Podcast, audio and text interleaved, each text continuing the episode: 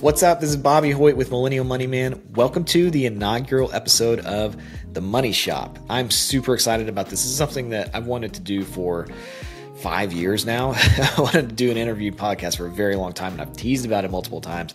Uh, and now we've got the team to do it. So, um, you know, I'm basically just the podcast concept is simple. I'm just going to be bringing on people that are just interesting people in the personal finance space, and we're going to talk about money. We're going to talk about building wealth, and we're going to talk about paying taxes and paying off student loans and just all the things with money. But uh, it's going to be a relaxed conversation and just just try to I don't know dig deep and really find out like I don't want to hear the talking points that people have as they're trying to grow their brand. Like I want to hear like the real stuff the real story and uh, we'll just see where the conversation goes. And like maybe we crack open a beer or pour whiskey or uh, maybe we don't. We just kind of hang out and drink water you know? But um, that's the goal of the podcast is just to just to get to know people and, and tell real stories and, and, hopefully teach people through that process. Uh, my first guest Larry Ludwig of LarryLudwig.com is a really good friend of mine. I've known him for years now. He's actually part of the Millennial Money Man team. Um, and I wanted to kind of test this out on somebody that was part of the team, so I wasn't just like wasting a, a you know a, random guest time with like tech issues and stuff like that. But turned out really really well. I'm super excited about the interview. I hope you enjoy it. Uh, Larry's story is basically that he uh, he drives a Porsche and he has a Mercedes and he's got an Escalade. But not really. That's not the story. The story is that he had InvestorJunkie.com. He sold it for six million dollars. I want to say back in 2018, but we'll talk about it on the podcast.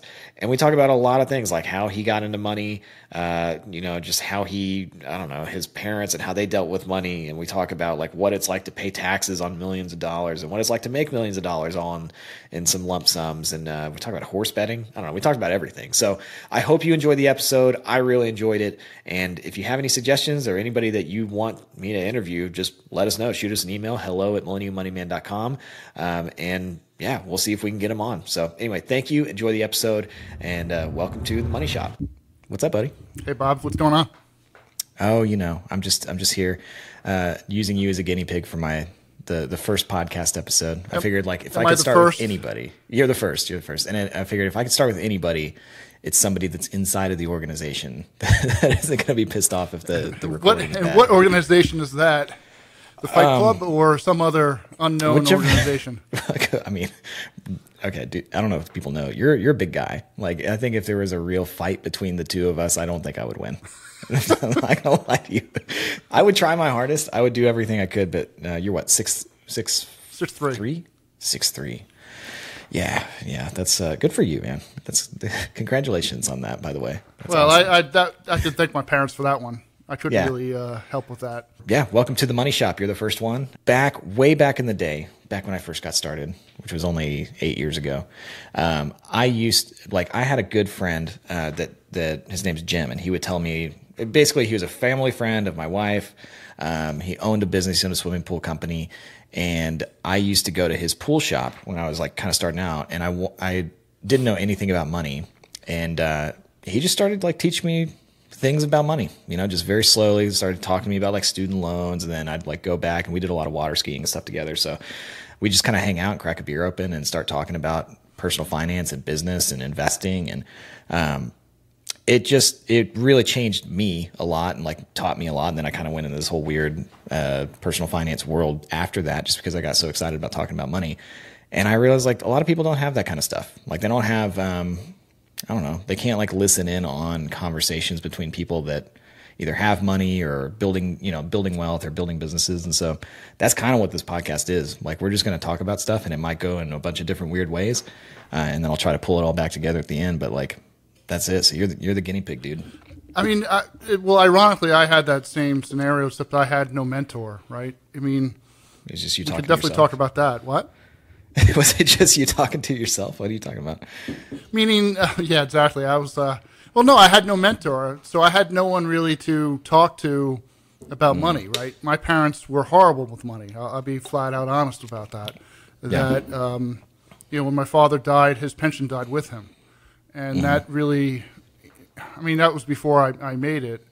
Uh, really successfully as far as a business owner. I was not unsuccessful then, but when I realized how much debt my parents had and just the issues with money that they had, I kind of made a promise to myself not to have the same issues, you know, my parents had. And, and it's always been said, either you become your parents or you do the exact opposite. And Right. in my case, I want to do the exact opposite. You know, I love them to death, but they were just not really good with money. My my father, you know, um, bet you know the OTB, which is a off track betting, which is a horse racing here in New York. I didn't know. And my mother was like expecting some money to be in that account, and it came out to be like 37 cents or something like that. Um, just to show you how much you know he did not have. You know, he always was betting on horses. I mean, that- he he wasn't a gambler in the true sense of like had an addiction, but you know, he was not really betting. I mean, he was Right. not really saving his money for a rainy day, and he was pretty much living for the moment. And my mother did the same thing, and that really, you know, had, you know, while they looked really, you know, financially off, w- looked successful. You know, in, tr- in truth, they really didn't have much in terms of investments, and that's again mm-hmm. why I decided to go down this path and really learn about this stuff at a really early age. I was in college, you know, with a, at the time Quicken, learning and really managing my finances while all my other college friends were like looking at me with you know a strange face, like, "What are you doing?" right. Did, were you like were you balling when everybody else was like broke in college? When you say balling, when, I mean, I had I had a job. I worked in the computer department in the, the college I worked at. I, Like I were you already at. investing? Where I mean, like were you already going down that path of like you did you know that you were going to be a wealthy person in college, or were you still trying to like trying to figure it out? Like how early did you? More, I was know, like- determined to be a wealthy person in college. Um, Okay. Meaning, I mean, I, I graduated comp sci computer science from Clemson University. yeah. and you know, so I knew from a you know a tech you know STEM major I was going to do pretty well, but you know there's no guarantee with anything. Again, you could you see people that make six figures or more, and still have no nothing to speak to you know speak of. So money or income per se is not necessarily an issue. It's how you deal with it. Um, in college, that I have I actually had some investments in college, um, but I also I had from a prior accident about ten thousand dollars that just for savings um, was awarded, and that was my you know nest egg, if you will, which I spent most of it on my last year of college, in fact. So I really didn't have that much per se. I mean, obviously, we're all we all start off at different point, you know, parts points in life in terms of where we are, you know, as far as the the goalposts. But that being said, I don't know. I mean, I was definitely determined. I think would be the better way to look at it. I didn't really have much to speak of in terms of money. Uh, you know, I came out debt free, which is obviously a big issue. Uh, Yeah. You know, especially nowadays with college education, what it is. My oldest is uh, getting ready to go to college, and just the expenses, just the amount of money it costs, is ridiculous. And you know, made the promise Yeah. to all my three kids that we'll definitely, you know, make sure we'll we'll cover those fees. So I want to make sure they're debt free. But you know, back when I went to school, you know, the example of being Clemson was only, geez, it was maybe eight thousand a year, nine thousand a year. Now it's I just went there because my son's considering it as well, and it's f- almost forty thousand a year. Mm-hmm. So it's not cheap by any means. Uh, No. The stakes are much higher. But anyway, No. getting getting back to my, my story, I was determined to make sure that you know success failure was not an option, and I, I really you know I've I really worked my butt off for many years. What year was this? Like when like like you said you you saw what your parents did. You saw that they were betting all their money on horses. And then you well, went was betting on horses, but they weren't saving the money. They, they were living the, Right, li- the good life. They they had Yeah. the presence of a, a nice house, nice cars, but really didn't have anything in terms of investments. Really, very Yeah. little. And, Yeah. and that was a wake up call when I was probably sometime in maybe my junior year of college. So this was probably like 1991 ish. 91. Okay. So because I'm trying to think like for me like I just when I started learn like I learned a lot. I said, you know, from the pool shop and everything, but really I started like I started blog like not blogging. I started looking up things on Google and like I found uh, Jay Money from Budgets Are Sexy. He was the first blog, one of the first blogs I ever found. It was him and uh, and Erin uh, Lowry from Broke Millennial. And I didn't even know blogging was a thing, but I was like looking at it and I was like, wow, okay. And I learned, started learning about saving and budgeting and, and just kind of filling in some of the gaps of knowledge that I had. But like, Well, ironically, you know th- that stuff didn't exist when I. That's know, what I was about to ask. Yeah, Yeah. I mean, there was there was Susie Orman, you know, of all people. Oh, yeah, Uh, that you know, she, there was financial books like that, and there were radio talk shows. Right, there were AM radio, t- at least in the New York area. There were AM financial talk shows on the weekends or even weekdays. So I listened. To, I literally listened to everything I could get my hands on: audiobooks, radio shows, read books. you name it. There was really no internet. I mean, the web was in its infant stages at that point, so there was really no. There were maybe forums you could discuss money on, but they were very minor. Was uh was Dave Ramsey doing his thing back then? No, he. I think he became popular late '90s, if memory serves me right. Okay. So like Susie Orman, these video or the uh, these uh talk I can't even believe it, like AM talk radio finance shows. That sounds pro- I, I might have heard one of those maybe once in my life, but it sounds terrible. Um but like what were they well, what was the I mean, was there are there good ones? Do you remember any good ones from back in the day? well, there was one guy that was uh, doing a pump and dump and actually got arrested by the SEC. Uh, what the heck is that guy's name? Um, it'll come to me at some point. FM but radio pump and dump. he was did a pump and dump for um, at the time cellular cellular um, towers, Oh my and gosh. got caught by the SEC and got fined and went to jail. that is wild. So I was listening to financial advice to some guy. so, was it good advice though? Like was he actually doing like good stuff? Well, again, I'm of the mind. Well, obviously, in retrospect, probably some of it no. uh, but that being said, you know, look where I'm, I had no person to really look towards to get good financial advice, right? Mm. You know, I mean, obviously nowadays with the proliferation of the internet, you can get much more advice. I mean, good and bad advice on the internet just as easy.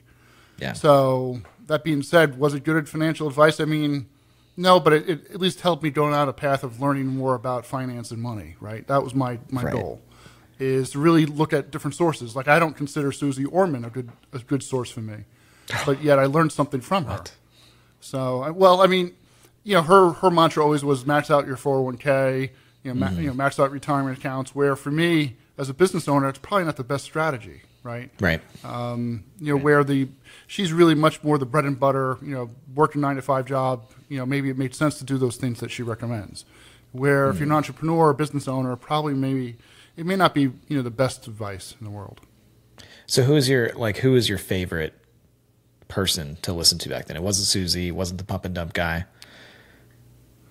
Ah. Um or was there a book? Like I mean, I'm just I'm trying to get I, I don't know You know, well, yeah, let's say I would say in terms of the books, probably two books that was a good influence, and it's not necessarily financial. Was Tony Robbins, which Really? obviously talked about scams or, or pump and dumps. I mean, I mean, I, I you know I've met the guy, I've um, interviewed Oh, really? him, um, been to mul- multiple of his uh, his uh, um, seminars.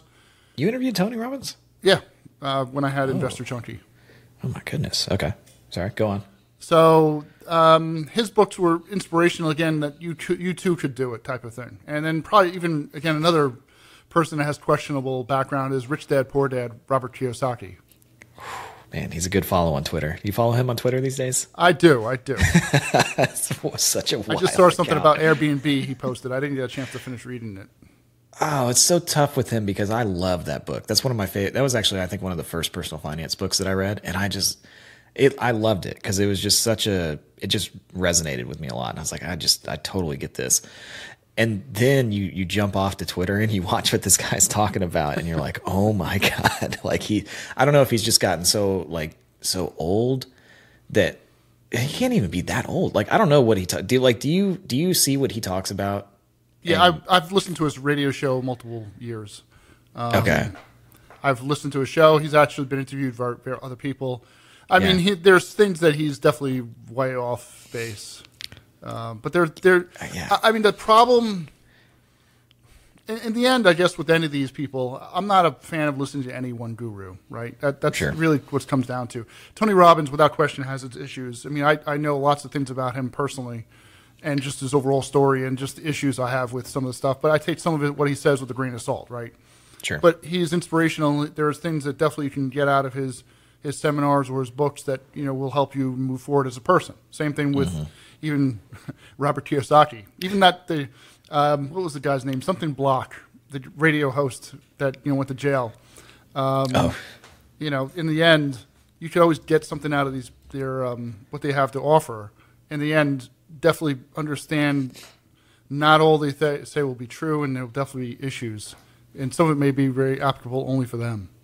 Yeah, yeah, I can see that with with Kiyosaki. Someday, if this podcast gets big enough, I'd love to bring him on and just be like, dude, what is going on on Twitter with you. Like, what are you? You're talking about like sardine cans and like the wildest stuff possible, and it's like buy gold. Economy's crashing now. Well, he's been like for years. I know it's just so wild. Um, but okay, so it wasn't. So it wasn't Susan. I mean, so you you basically were just you were just reading books, and you were just kind of like gathering knowledge from FM radio. I mean, I then- literally, yeah, I literally read probably fifty books, if not more. Dang. Okay. What was the what was the big what was the biggest piece of advice back then, or like what was the current theme? Like right now, it's like index funds. Um, you know, I, today's kind of an actually interesting. Well, index funds have been around for years. I mean, as far as that discussion, same thing with active investing. I mean, they seem to definitely go th- through cycles. Same thing with these, like, I mean, it'd be funny if you read a, read a book from the say '90s on financial and, and the interest rates you could get on say CDs. I mean, we're kind of going back towards that, you know, Sure. present day. But you know, for many years, I mean, how many of your generation or younger have have not seen a CD rate of five percent or more? I, I think what's happening right now for my generation is a very shocking thing. I think it, they're like, how could this happen? These interest rates. I don't know what what is this. And I remember, I mean, everybody like Jim, the guy that I was talking about, like he was like, interest rates when they were low, like when they were really like you know three um, or even a little bit lower than that. He was just like, you have no idea like what people were dealing with in the 80s and you know like in you know prior decades. Like these are these are nothing. And I think for people my age, it's a it's a big eye opening. Like, wait, it, like money's not just cheap. Like you can't just get free money for like doing everything you want. Yeah, that that's um, definitely a huge shock for your generation. I mean, not for me so much. Even, well, even for some of my generation, right, there who've not were involved or understood finance or really watched it, because I used to watch it for many years, even prior to the really when I started, you know, becoming of age and on my own. I always was interested in finance and investing and just things about money. You know, I'd watch the news shows and talk. They would talk about you know today the G- GDP or inflation rate or you know, unemployment, shit like that, that always would just interest me as a child.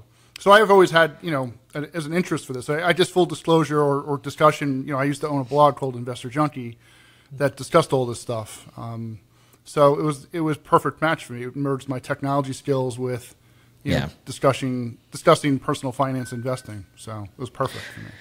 Yeah, yeah. Um, investor junkie, rest in peace. Right? Yes, rest rest in peace. It's gone, but not forgotten. Yeah. yeah. I'll- I'll- sorry, you know, I mean, for your it- loss. well, it's not my. I mean, on one hand, you know, I got paid to not care about that, but on the other hand, Sure. it's hard when if you're trying to discuss any consulting. Like, here's the former blog I used to own that doesn't exist anymore. Yeah, yeah, that's tough. That's tough, and I- it's funny because that's that's actually how. Like, I want to get back to your kind of like your come up a little bit in a little bit, but like that's how I really got to know you. I actually did you know that I before we were in a mastermind together and before like I don't know, just we started working together and everything. You were like, stalking me. no, I, wa- I wasn't. I just met you two times. I met you two times, both at FinCon. Uh, the first one, first time Grant uh, just brought. You we were at a bar. I don't remember which FinCon this was. Uh, but he's like, you got to meet this guy, Larry. He's got like a computer brain, and I was like, what are you talking about? Like, but you know, That's, he's like, this guy's the in a nutshell. Yeah. yeah, he's like, this guy's the smartest guy I've ever met. And so we, I don't know, we had a drink together or whatever. I think the other time you were talking to Michelle Schroeder um, at the FinCon, like, I don't know, the party thing they do at the end. Um, and uh, you were just talking to her, and I came up and like totally interrupted that conversation and then walked away.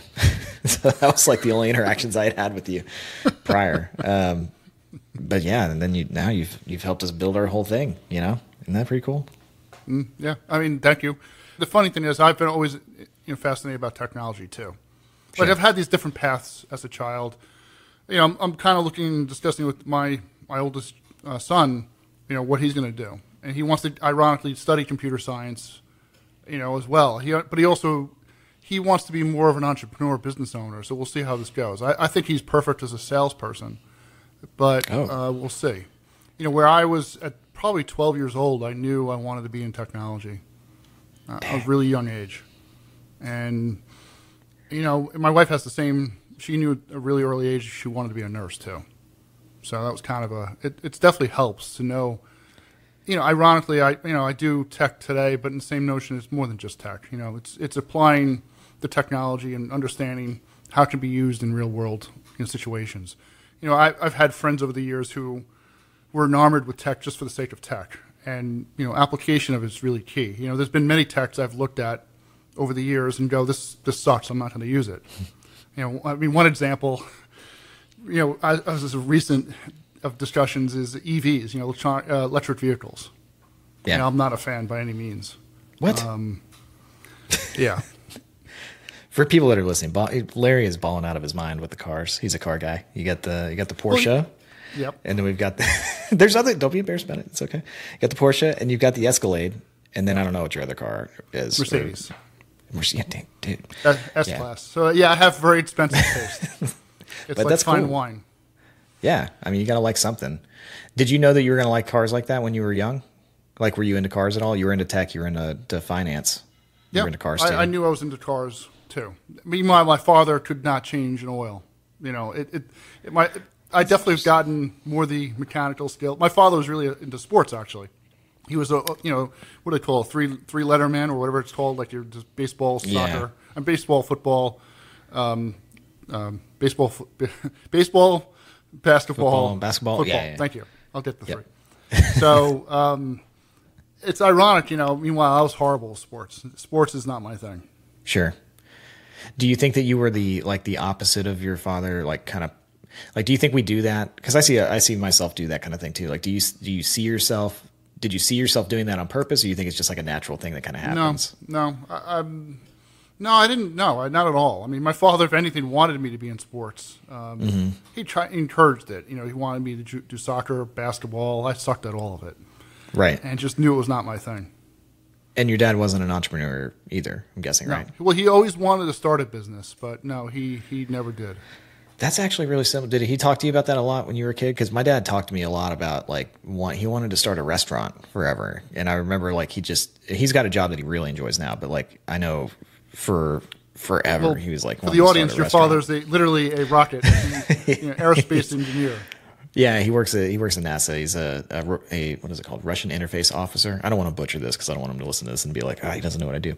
Uh, but he he handles communication between um, for the International Space Station bet- between the Russian side and the U.S. side because there's a lot of collaboration there. So Does he he gets to sit in uh, mission Russian? control. And, uh, he speaks some Russian. He's but he have a, they have a, like a translator too. So because like you really can't when you're dealing with that kind of you know cross communication and it's like a bit it's like there's a lot of importance in the words that are actually said um, you can't mess it up so but he does and he goes over to russia you know periodically so he's that's actually been a big part of my life like he went to russia for months at a time when i was a little kid so um, so yeah he's he's uh, he's in the the rocket the rocket field for sure but um, what was i talking about i can't remember what i was talking we, about We, uh, split it off. We I mean, it with a would, non-sequitur. would I want my father? Did my father, or did I try to do the opposite of my? As far as money wise, Yeah, yeah, yes. yeah. In terms of sports, Oh, entrepreneurship. tech- yeah. No, I mean, that's right yeah it was not my father. Did he encourage it? Probably. I mean, he was probably more, if anything, for that is concerned, he probably was trying to live through me. You know, my entrepreneurial dreams I had at an early age. You know, when I my exit interview for my college, my um, the head of the depart, computer science department asked me, you know, what did I wanted to do, and I told him I wanted to start a business. And you know, sure enough, you know, I, I was set out to do that. did you imagine yourself going into the server business for internet for like internet server Web business? hosting. Um, web hosting yeah yeah that too I had, you know, there was definitely other cockamamie ideas I had um, in the '90s. You know, the, the the web was just starting off, and I worked for multiple. I probably worked a job a year, literally.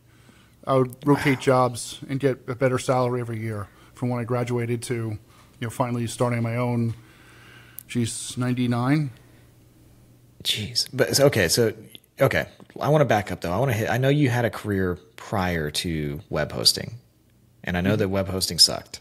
So um, certainly did. but yeah but so you you got out of college you went in and you did just a bunch of different jobs but you landed you were at one place for a while right? Didn't you have like one place where you were? Mm, if you consider maybe two years, three Dang, years. you were turning over that much that's wild Yeah, I'm well in tech. In the tech field, especially when you're starting off, you can easily do that. And that was just was that purely just to was it because you were bored or you were just trying to get higher salary? Um, combination. A combination of three things. I think higher salary, bored, or wanting to expand my skills, and just hating, in some cases, the company I've worked for. That was a common theme. The company- Yeah, I mean, you, uh, the motivation to want to, you know, like screw this, I could do better. Yeah. I mean, was it like that you didn't like to work for people? Yeah, I still have that problem. Yeah. Yeah. Well, that's, I mean, dude, that's why I quit my teaching job. I couldn't, it's like every time somebody told me to do something, I was like, it was like nails on a chalkboard, which kind of sucks. I mean, I, you know, I, I think that, Well, it's not necessarily being rebellious for the sake of like it's not being, you know, I, what's the word I'm trying to think of? Like trying, it's not trying to be stubborn or or defiant. It's just that yeah. in some cases I'm looking at my boss going, he doesn't know that I, I'm not going to curse. He doesn't know what the hell he's doing, but you know, I could do better.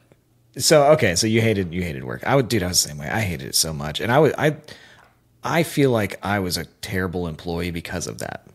Like I think that just the fact that like it was hard for anybody to tell me what to do. Like I look back and I'm like, it probably sucked to work with me or for well, me to on, you know on top of you know being a school teacher, right? In your case, you have a lot of not only you know the the management, the school board, what have you, um, you know, working with, but also just a lot of rules and regulations that the state and you know the state.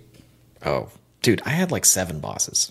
like it was that was the wildest part. I was because I worked at three different schools, and so I I taught um I taught high school. Wait, three different schools at once, or Oh yeah, all at the same time.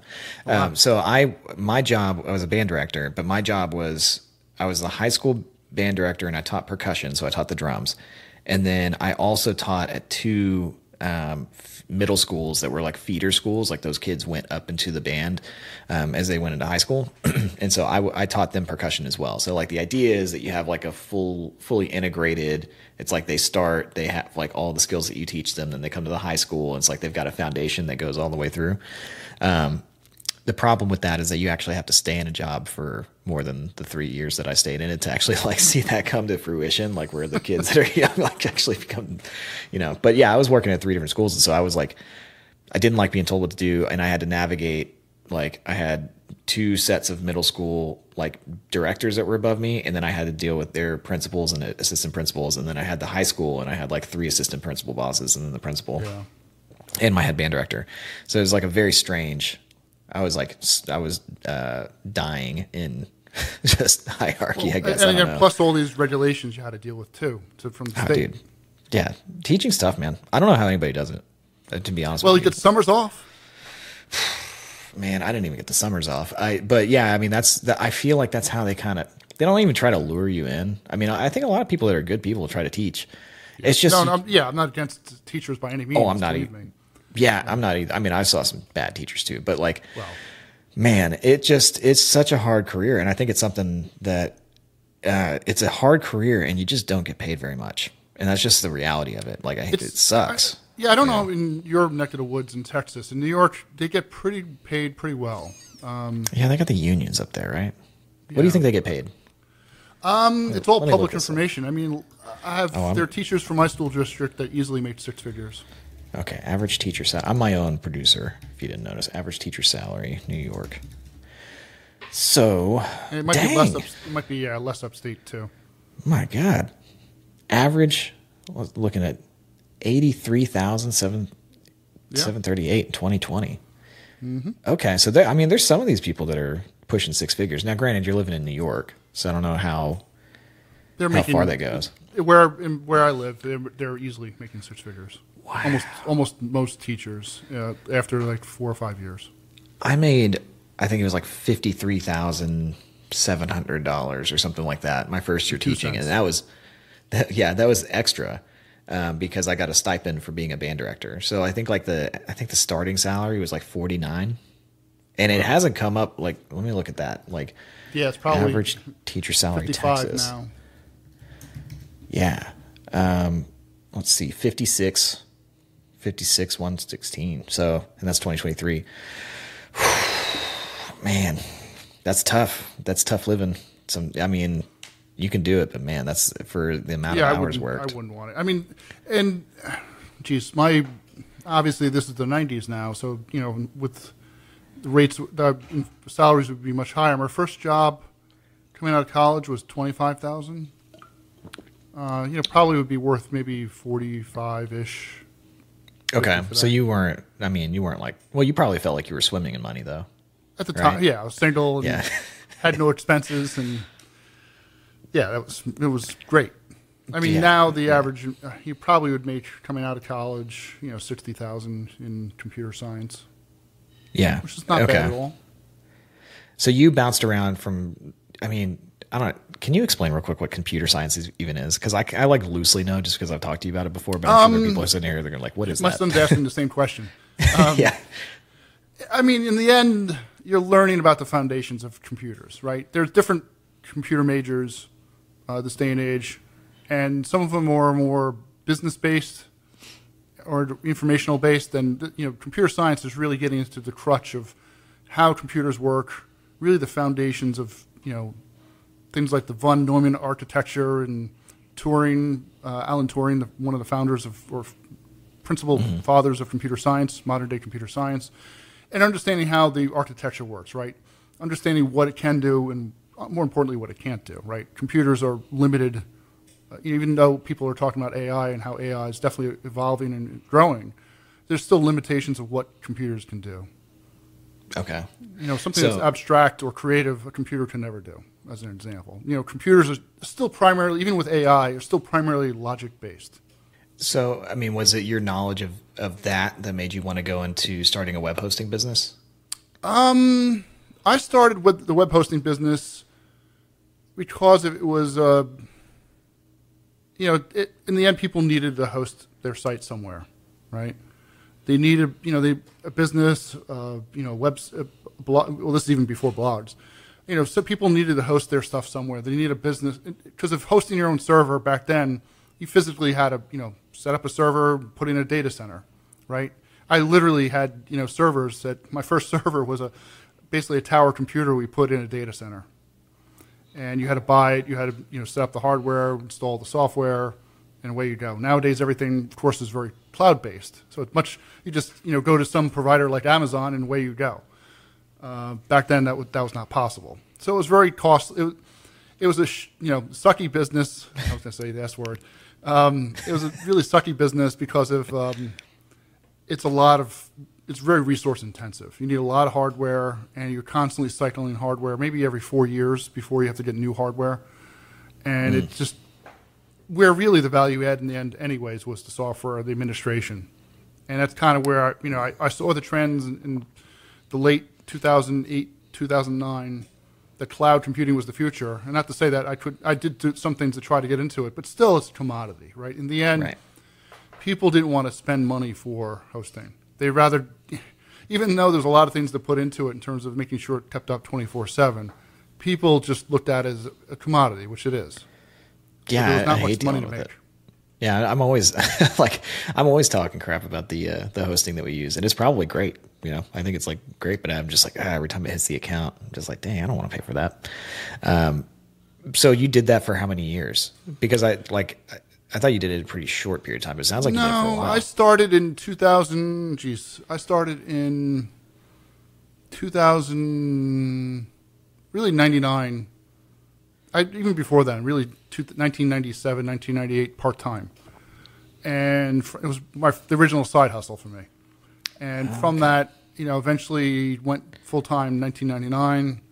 Ha- went through a bunch of partners as well, business partners over the years, and was solo in 2003 on my own with my no business partners until really I didn't shut it down until I sold my other business, Investor Junkie, in 2018. oh, you were running I just literally slide let it slide for about eight years. Wow, you're letting it go for that long. That's well, it, it was all automated. I had uh, minimal staff to help with support Okay. tickets and, and whatnot.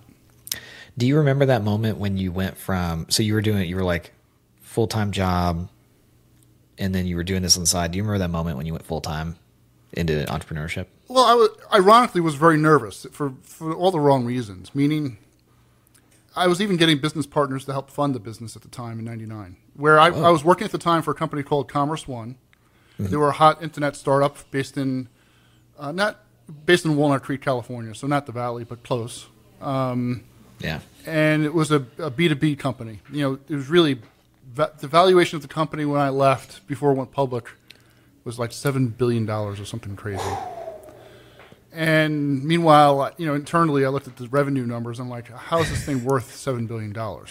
And they went public, and I actually did pretty well with the IPO uh, because Hey. of I was not a, no longer worked for that company. And then, meanwhile, I had friends who had shares and never sold, and literally had these what's called phantom taxes they had to pay Yeah. for yeah. options they owed money Never- on. Dang. So, um, anyway, so in, in, I went full time with a business partner in '99, and at the time was nervous because of I was looking like, do I want to, you know, leave this opportunity I have working for this startup, doing at least appeared on paper to do really well, Yeah. or should I start my own business?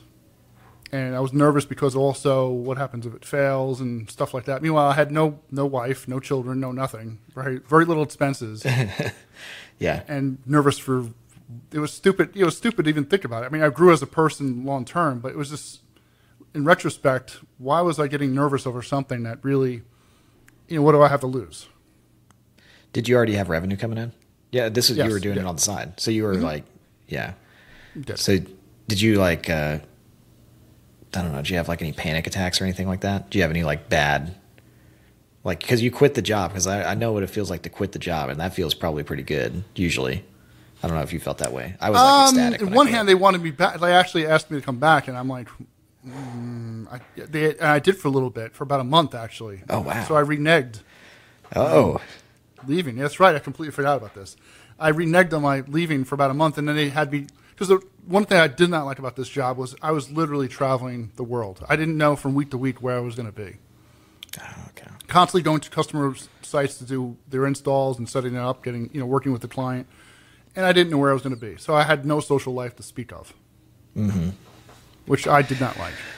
And you know, at the time, what was it, 28, 29? Not to say I was necessarily wanting to settle down and get married and have kids, but I, I, you know, I was realizing I, I'm certainly not going to have any dating life if I'm traveling all the time. No, no, I couldn't imagine that. I mean, what were you traveling for? What were you doing? It was doing customer installs, so I was installing software, the software, and consulting the client at each install. Like at, I was in Europe for multiple weeks. I was actually in Walnut Creek, California, for many months at a time. I pretty much that was my second home. At the time I was working for that company, so I was all over the country: Tennessee, um, where else? New York, of course, here in New York. But all it just was hard. It was very difficult to be like my friends would you know call me up going, "What are you doing this weekend?" Um, well, I don't know. I have to travel somewhere. So it was hard. It was rough. And this was this is pre this is pre investor junkie. This is year yeah ten years prior. Okay. So you did the. I mean, you, it sounds to me like you ran this business for a while, and then you kind of got bored with that, and then you saw blogging maybe kind of start coming into the Um, picture. It wasn't necessarily. Well, the story is, and I've written about this through email sequences on my own personal site. the The genesis of creating Investor Junkie was, I was very frustrated with web hosting and also consulting. I was doing, you know, other people's blogs. Sure. And in fact, there's actually a, a somewhat famous blogger at the time was doing very well on my, my system, my services, and I'm getting treated basically like crap from them. They're like blaming me for things that really had nothing to do with my service. Do I know who And this I'm person just is? like, got, what? Do I know who this person is? Um, no, they're not a personal finance blogger. They're actually, um, what's the name of the blog off the top? I can't think off the top of my head the name of it, but it's, it's a very well known blog that uh, actually originally was on my servers. Okay. and they're very well known now today. But that being said, they they just I was not happy with the owners. They were treating me and my business not really well with respect. Thinking again, going back to the commodity issue with hosting, that you know we don't need you, we can find another provider, and that's kind of where I was like. I got really frustrated, but also that's where the light. You know, they say in times of frustration is really when you you should seek or think about new opportunities, and I think that definitely was the scenario. So I and I remember very specifically that this was December of 2009. December 4th, I think, is when I registered Investor Junkie, if memory serves me correct. And it was just really frustrated with this business of mine. I, the business really owns me, right? I, I would Yeah. really, really be difficult for me to go on vacation, where if something failed, you know, I would have to be always be on call. Yeah. You know, I was I was successful enough where we made money, but in the same notion, wasn't large enough where I, I couldn't relax. There was always be something going on with the you know customer service or server issues or just something going wrong, mm-hmm. and I had to tend to them. So it was really difficult for me, and it was really stressful. If if you really want to talk about panic attacks or, or stressing out, that was probably the, the most stressful time of my life, actually. Just that you couldn't that you couldn't be off. There's, yeah, you were always on. I was always tied to some cell phone or computer. I had at the time, you know, Wi-Fi or internet was really hard to, you know, be at vacation spots. So I would always have to ask if they had Wi-Fi or a way to connect to the internet.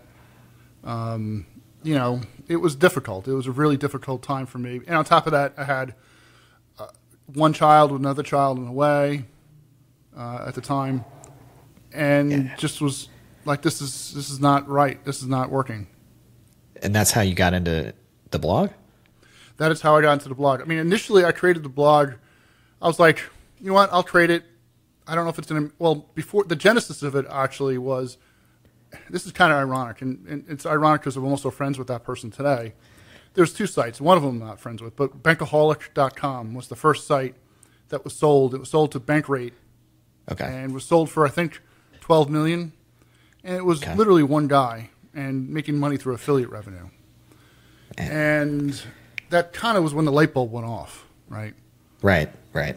That I'm like, well, if this guy can do it by himself, literally a one man show, and build a business out of it, why can't I? And ironically, also get rich slowly. You know, JD Roth, who I'm friends with today. Gotta you know, love JD. Also saw his blog. What? So you gotta love JD. Yes, one of the I- I- OGs, original I hope OGs. to have him. I want to He have him on this us- podcast. yeah, he makes look. He makes even me uh, an OG in his case. So, that being said, um, yeah, wanted to not replicate it. I, I realized that you know you can't do exactly what they did to be successful because also JD Roth sold his blog too for undisclosed amount of money. Yeah. And I think 2010, something like that. Probably. That sounds about right. I, I forget the exact. I have it on my, my own website. I think it's 2010 he sold. Is he still not allowed to? I should ask him this when he comes on. But is he still not allowed to talk about that number? It's like very, very Um, I don't know. I, I mean, I kind of have an idea what it is, but I'm not going to disclose it. Let him. Yeah, don't say it on here. But yeah, no, maybe maybe offline. We'll Yeah, I'm not going to say it in public. um, that that being said, um, yeah, it's ironic. You know, when he spoke, when him, I forget who else was. Oh, it was um, Harlan from Consumerism Commentary, and who was the third person that all sold their blogs? Was it Jim? Jim Wang? Pro Jim. from Bargaineering. I think it was. It was all three yeah, of them. I'm pretty sure it's And I saw them at FinCon in FinCon's financial conference in 2012. I saw them in St. Louis, I think it was. And they all were sitting on stage where they, you know, they sold their blogs. That's kind of where it hit me. Like, you know, I want to be on. I want to be in their scenario, whatever time frame, eight, ten years from now, Okay. When did you sell? 2018. Man, what did it feel like when that money hit the account? Um. Well, it, it came in phases. So you're right. are they going to give us? The, when's the next deposit coming? You know, getting a little nervous there. Like you, you gave your, you know, because there's a transfer of ownership, and that you literally there's a point where you have no physical control over this, you know, business anymore. Right. And you know, will they make the final payments? That's probably nerve wracking. It is a little nerve wracking. That part's nerve wracking. Um, even though they, let's say, even if there's an actual escrow, you know, Sure. you still, you know, it's just numbers in a bank account. It's you know, Yeah. it's not like you're given physical dollars to um, you know when you, you sell it. So Yeah. that being said, it's it's all just a transfer of you know electronically. So you're you're nervous in that sense. It's it's it was great. On the other hand, it was very the whole situation of selling was very surreal because one is I you know definitely talk about going back to Tony Robbins and, and planning things out and dreaming and thinking about things and envisioning how they are. I definitely am a, a believer of, of those type of you definitely write things down because I did a lot of that, visualizing things as well.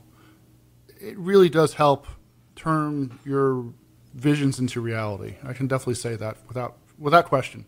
That it's something magical. I don't know exactly what that is, but it definitely helps fine tune and pinpoint what you're going after with very much precision. That you know, if you go aimlessly without it, it, it definitely. And not to say you can't be successful without vision or goals, but it definitely helps in the end.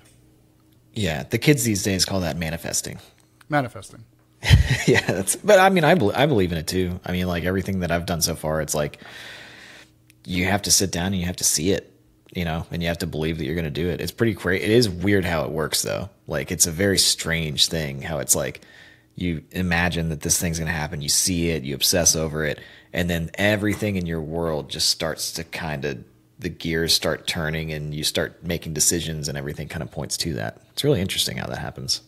And again, I had that stuff since college, where I mean, there were definitely things that changed along the way, right? You know, I definitely was flexible in my approach. Sure. But in the same notion, was able to achieve things that you know once I dreamed of, and they were turned into reality. And again, it was surreal when I finally got the Porsche.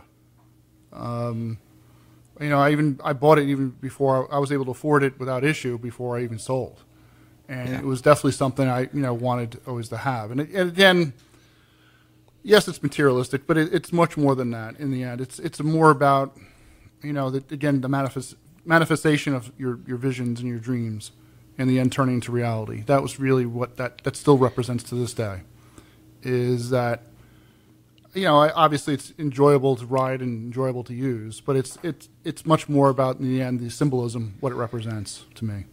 Right, like the hard work and sacrifice and all of that. That too. I mean, that that's yeah. I'm not going to lie to anyone.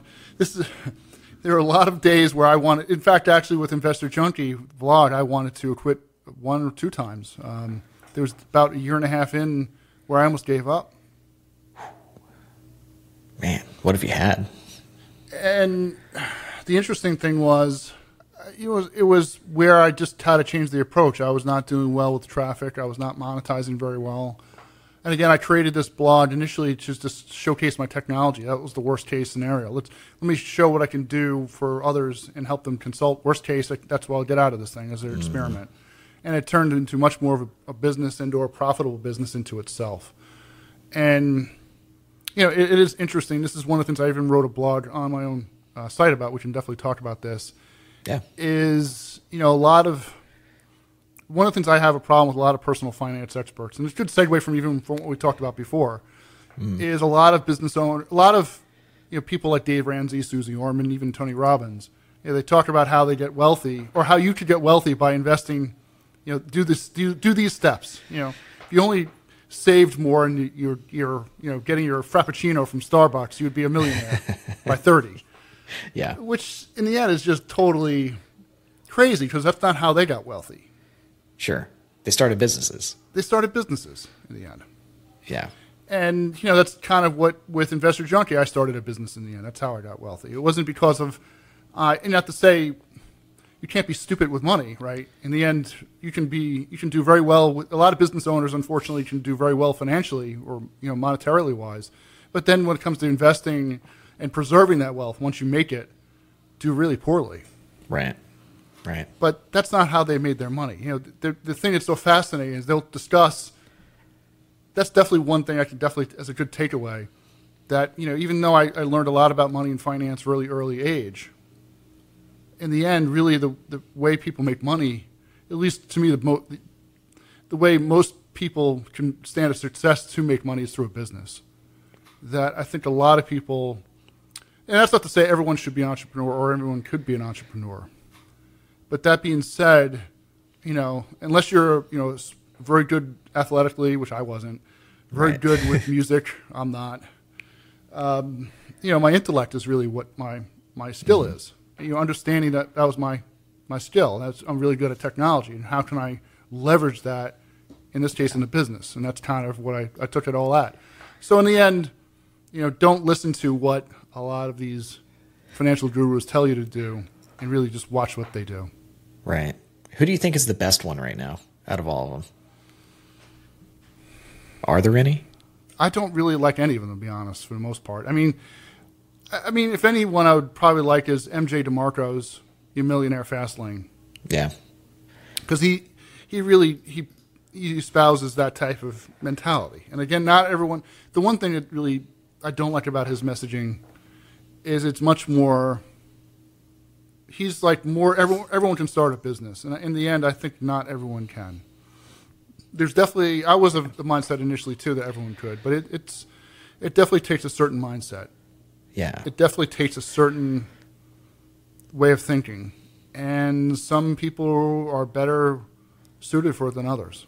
You know, it's a, I'm not Yeah. gonna lie. There were times where it was very stressful, very, very hard uh, to you know run a business at times, and you know there were definitely times I wanted to give up. Like I said about even for Sure. Investor Junkie for that matter. Mm-hmm. So I think you have to be built a certain way. Like I, I think that, but I do think everybody should try. Oh, maybe should is a little strong. yes, I don't know. I, I think that if you're not happy in a day job and you think you should be an entrepreneur, I think you should try it because you'll find out very quickly if it's for you or not. Like you have to kind of be wired a certain way to do it. And especially when you do like, I think there's like levels to it when it comes to the stress part of it. Like, uh, you know, you can run a lean business, you can do what I'm doing, or I'm, I'm hiring full time employees, and that's a whole different level of you know not Of stress. Well, stress sometimes, but you know, but it's just it's just it requires a different. It's it's just hard, you know. But there's a lot of different ways you can do it. But you, I think if you, it really can ref- you can try. I've seen people try it and go, yeah, I'm not really. That's not really what I want to do. And then they go back to a normal job and they love it, where they they at least know. You know, it's like they're yeah, not yeah. If, if you have that entrepreneurial itch, I suggest to do it, right? And especially do it younger than do it older. That's not to say yeah, the the only like again I was stressing out when I was single and had no dependents. You know, for me, I was where reality is that's the best time to do it, right? It's Yeah. definitely easier to do it before you you get married, before you have children, because the stakes are higher. Uh, that's not to say you shouldn't or shouldn't try if you really have that that bug and you've never pursued it, but you definitely, I mean, it definitely helps to have a spouse that's supportive, right? oh sure, Um, yeah, and my my my, my wife always has been. Uh, but I mean, I had a business even before, so it definitely helps to understand the ups and downs. And she, if anything, her steady job, her good income has helped, you know, helped us along the way as a family too. Oh, so that's good yeah. too. yeah. Did you have health insurance for from your business, or have you always been on your wife's? I no, I always had it through my wife. That is the worst. That I think that's probably the worst thing about being an entrepreneur, because like we were on when I quit my job, we were on my wife's teaching insurance, and that was not good, but it was better than nothing. And then she quit her job when the businesses started doing better, and then it was like, man, the options suck for health insurance. It's I mean, like it's, it's, in really some ways bad. it's been better since Obamacare, and in some ways it's been worse. yeah, I mean, the Yeah, prices we- have gone up, and the options have decreased, or the quality of the options have decreased over time, which is no surprise. That's a whole other topic. yeah, yeah. We'll, But we'll, we'll that talk being about that at said, some point. it's. I mean, it's nice that you're not necessarily tied to. You can definitely. There are more options today to get insurance. For sure. We did the we did the health share uh, for a while, and that was that seemed cool until we had a kid. It's like all those all those options seem like really cool, and when it's just you're like young and you're like in your 20s and all that kind of stuff, like those things seem like they could work really well. But then you have a kid and you realize like, oh, this is what it's like to have medical expenses. like, Well, even Uh. if you're young, in most cases, you don't have health issues, right? yeah, That yeah, when you when you start getting into your 30s or even 40s, you know, it just usually start having it. You know, health issues usually start cre- creeping up. Yeah. Yeah, we're on a private insurance now, which is actually seems to be good. I mean, it's definitely better than the health share. And then we're we're also looking at like uh, health plans for for companies and things like that. And we're not quite there yet, but we're we're looking at it. But man, that's yeah, that's the hardest thing. If you've got like a if you have a spouse that's got a good job, like that's the way to go. I think that's the best way to try entrepreneurship. It definitely helps. I, I mean the, and in my case too, I've always ran a very lean business. Right, it Yeah. was pretty, and I did that purposely. I mean, meanwhile, I had an employee. She was like, "Why don't you have more employees? Why don't you have a bigger staff?" I'm thinking, from prior experience, I don't want that. Yeah, it's a different. I mean, yeah, it's a different world. Definitely because I ran like an all contract team in both businesses for a long time. Um, it was just last year, I think, that I started hiring full time employees, and it's like, man, it's a different different game, and you definitely have to. It's a quick learning curve. I think that the the the potential for how far you can go gets becomes a lot higher, you know, just from a, like a revenue standpoint. Um, but you've got to learn how to you got to learn how to not only manage people but like manage people's desires or not even like understand people's desires like how do you motivate people Yeah. it's been a, yeah, it's been a very interesting thing It's interesting. Uh, There's a, a client of mine or former client of mine, you know, that they wanted me to join as an employee, and I kind of refused. And the same notion too, just noted how their their management team is very much rah rah, right? You know, really like like I don't need that motivation. Like I don't need to be like a pat on the back. Thank you, Larry, for your hard work. Sure. You know? But meanwhile, there are there are truly are other employees that do need that. Uh, I mean, for me personally, Oh, that's not what yeah. motivates me. I, you know, I, I'm mo- self motivated, and that that's definitely a good indicator of an entrepreneur too. Is you, you know, no one's gonna no one's gonna kick your butt in the morning to get you up and do things. You got to be driven No. to do the stuff, and it's not necessarily financial either, right? It's driven to want to succeed at a personal level, and, Right. and it's it's it is much different than going to a job nine to five. I mean, many you know, I've had many friends over the years that you know worked a nine to five job, and they can't wait until that you know five out you know five p.m. on Friday until the weekend hits. yep And you know, I've worked you know as an entrepreneur. There's there you know the blurring of the weekends, the weekdays, and what time of day it is. yeah yeah there is no such thing really um, No. especially early so early on you, you can't do that it gets a little easier as you get a bigger team um, going back to when you sold investor junkie what did that tax bill feel like were you pissed. Um, especially you know being a New York State resident. Um, you know, I figured it out. The amount of ta- just from that sale alone, I could have literally bought the condo that I bought in West Palm Beach. dang. Just gone in taxes. Just poof gone. And you go what a you know i literally paid more in one bulk period than most people pay ever in their whole entire life. Yeah. To new york state alone. Or even just even forget about just overall even federally. And uh, it's painful. I mean that kind of just it definitely is a wake-up call if, if you especially if you have a mass you know uh, cash out like that that you know you question things like how effective your your you know city state federal governments are with that money. I was you laugh but it's true though because No, it's, such, it's such a because I'm laughing because you told me one time, like the Porsche, as you're driving it over the roads of like New York and New Jersey, like how bad the roads are, and it just it pisses you off.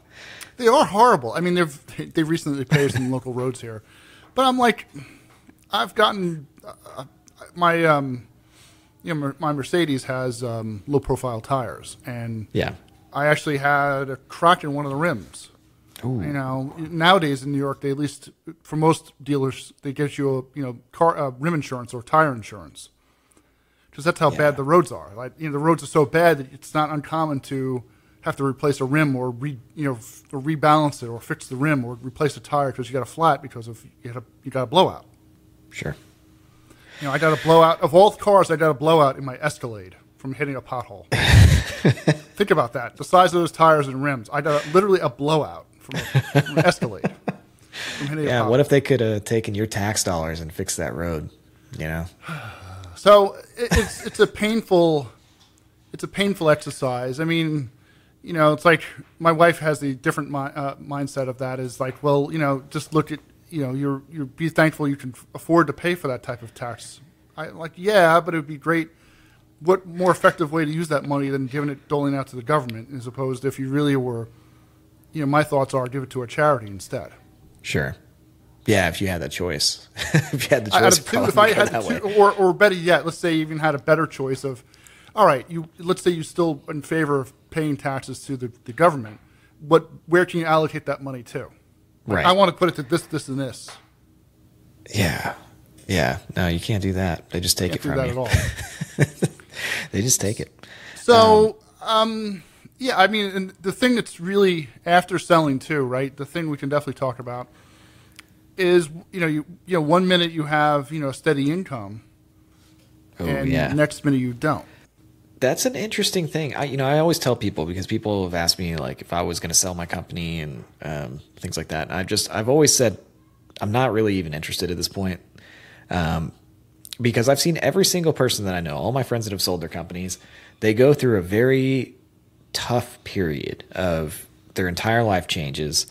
They don't know what they want to do next. They seem to kind of lose a little bit of like purpose not long term but like there's a short term kind of like what am i even doing here like what's what's the point of what i'm doing what am i going to do like did you go through all that Totally. I mean, the it, it's weird in the sense of uh, I mean, at least I'm of the mindset of I don't ever want to formally retire. Right? To me, retire, you know, what is it in Latin? I think means death. And you know, Yeah. I, I have no desire to formally ever retire. Um, that being said, yeah, obviously I have the means that I, if I didn't want to have to work it down, I don't have to. But you know, to me, like you said, staying engaged, having goals. You know, it's the it's the classic of when the you know the Apollo moon landing when they finally landed on the moon. After they landed, they got depressed because of like, okay, they did this huge accomplishment. What's next? You, know, you kind of have to have that next yeah goal. yeah non sequitur do you think we actually landed on the moon Yes, I think we landed Okay. on the moon. I'm not one of those. Same thing with yes, and terrorists hit the nine, you know the twin towers too. So I don't have any of those conspiracy theories. I mean, No there are other conspiracy theories. I maybe like let's say aliens. oh I, dude we could we could do a whole episode i could bring you back on we could do a whole episode on aliens i i am convinced that we have there are aliens but totally, I, I, think so too. There, yeah, one hundred percent. But that's neither here nor there. Back to back to money. So that being said, the thing that's hard, forget about even the, the goal issue at the moment for, you know, not having, you know, like you go from, I mean, granted, I- was really successful with Investor Junkie. I did really well financially from the, the you know, selling of the business. On top of, you know, I had, I, it wasn't a stressful, you know, it was much less stressful than having the hosting business. It was very enjoyable. I really enjoyed it. But I, I also realized that the market was going to change. On top of, you know, if I wanted to be a, I sold also because if if I wanted to be a, a bigger business, I knew the business had to be much different than what it was revenue wise. Sure. It had to be comprised much differently than what it was. And you know, I have this offer on the table. Why not just sell it and cash out? You know, take my chips off the table and then do something else. Yeah, yeah. So Uh, what what is what is next? Right now, I mean, you're doing you're doing LarryLudwig.com. So I'm actually, cons- I'm doing consulting. I have now LinkClicky as well, which is for affiliate marketing. that's right. Um, I think I was the first that. customer, right? Was I the first Yeah. customer? Um, Or some? I was I was close. Yeah, yeah, yeah. probably close. I don't remember who came on first, but in terms of that, you know, the ironic thing is, you know, I, I sold Investor Junkie, and they didn't consider that part of the technology, be the tracking, the affiliate tracking that I, I built, to be that worthwhile. Or they already said they had something in house. So I'm like, I want to make sure that's you know taken out of because they didn't equate to be worth anything. So I'm like, I Yeah. want that out of the, the equation. I want to own that, and you know took that technology and been building that technology over the past five years to where it's you know now a fully fledged product. Because if originally it was built on another piece of software for link tracking, that when I decided to shut down in March and had a month literally to build something, Yeah. built something, and Yeah. now have a full fledged product. You do. What are you What are you doing with it? Like, where you? What's the next big goal? You said you got you have to have goals. What's the next Um, one? The goal is to right now. There's some final touches I want to do for that software, where I can really sell it in mass. Right? There's, it's functional. Obviously, you use it. I use it. Yeah. And I have other clients using it, but it's it's. It wasn't, a, you know, when I had to put it together in a month, I had to cut corners. So there's features and functionality there were missing, at the, you know, like lot, you know, changing of passwords, a simple thing. Sure. Yeah. Uh, I just want to get the thing working and have you guys functional, right? That was my core issue. And top of missing reports and some other fact features. So most of those things are in place. Once I have the final touches in the next few weeks, you know, start really promoting it. The the problem, the problem I've always had, and I told you this in a, a mastermind you and I have had, is how big of an audience is there for affiliate marketing, right? That there is, Yeah. on one hand, you know, it's the, I think the tool. Pretty much every client who's used it has said it, how invaluable it is. On the other hand, it's it's not a huge, you know, affiliate marketing. While you and I and others do really, you know, other friends we have as well do very successful at it. It's there are very few and far between affiliate marketers that do well. I mean, that's that's a, I think akin to most businesses as well.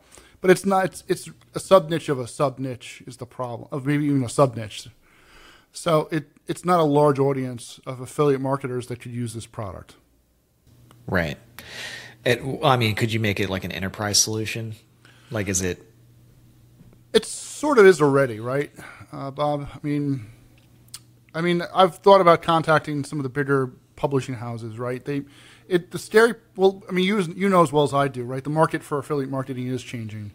Oh, sure. SEO, you know, search engine optimization is changing, and I think you know that's also an opportunity, right? I mean, most most affiliate marketers rely on organic traffic, and Yeah. on top of that, cross their fingers and you know hope that Google doesn't change the algorithm, and if they do, they're screwed, right? Again, it's a huge black box for them that they don't really know what pages are generating revenue, what pages are making them money, which affiliates are making them the most money from what sources, right? It's just a pretty much they put up links, you know, spray and pray is the the, uh, the common terminology they use. Is they put a bunch of links on their website, blog, or anywhere else for that matter, and, and hope things convert. Yet not knowing where that conversion's happening, and it's kind of scary in the sense of from a business owner, right? That's kind of what I, I that problem I was solving years ago when I had it on Investor Junkie was I wanted to treat these things as if it was my own product, right? In other words, if I, I knew what pages made money, what pages didn't make money, what you know, where were they make, where's the source of this revenue coming from? Was it coming from organic traffic or paid traffic or social media or YouTube, what have you? And that's what my tool now does. Man, I have a lot of questions that I could ask you. I want to have you back on the, the podcast like multiple times because I, I want to talk to you about aliens and I want to talk to you about uh, personal finance influencers and really just more like deep dive personal finance stuff because I like a lot of people don't know that. Well, I don't tell anybody this, but like I remember right before this was back in quantitative easing times, like you were telling me like this is what's about to happen. And you were you were kind of like late you might not even remember this but you laid out like here's what's going to happen over the next couple years when they start raising interest rates. Like these businesses are going to go down. This is going to happen. And that stuff all all happened. It's like so i want to talk more about that. Um but uh but yeah man i appreciate you coming on the first the first inaugural episode. Um and where can people find you where, where, Uh, where you, easiest uh, place is larryludwig.com. got anything else going on you want anybody to know about or is that it Just um, you know, my soft, my affiliate software, LinkClicky. Link- Um, you know, that's really it at the moment. okay cool well thanks buddy have you on again Thank you. all right later man